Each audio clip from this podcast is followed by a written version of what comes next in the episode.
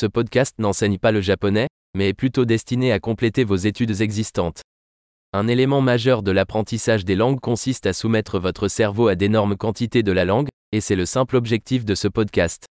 Vous entendrez une phrase en français puis la même idée exprimée en japonais. Répétez-le à haute voix du mieux que vous le pouvez. Essayons. J'aime le japonais.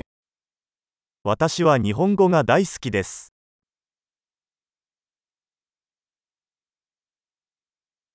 Super.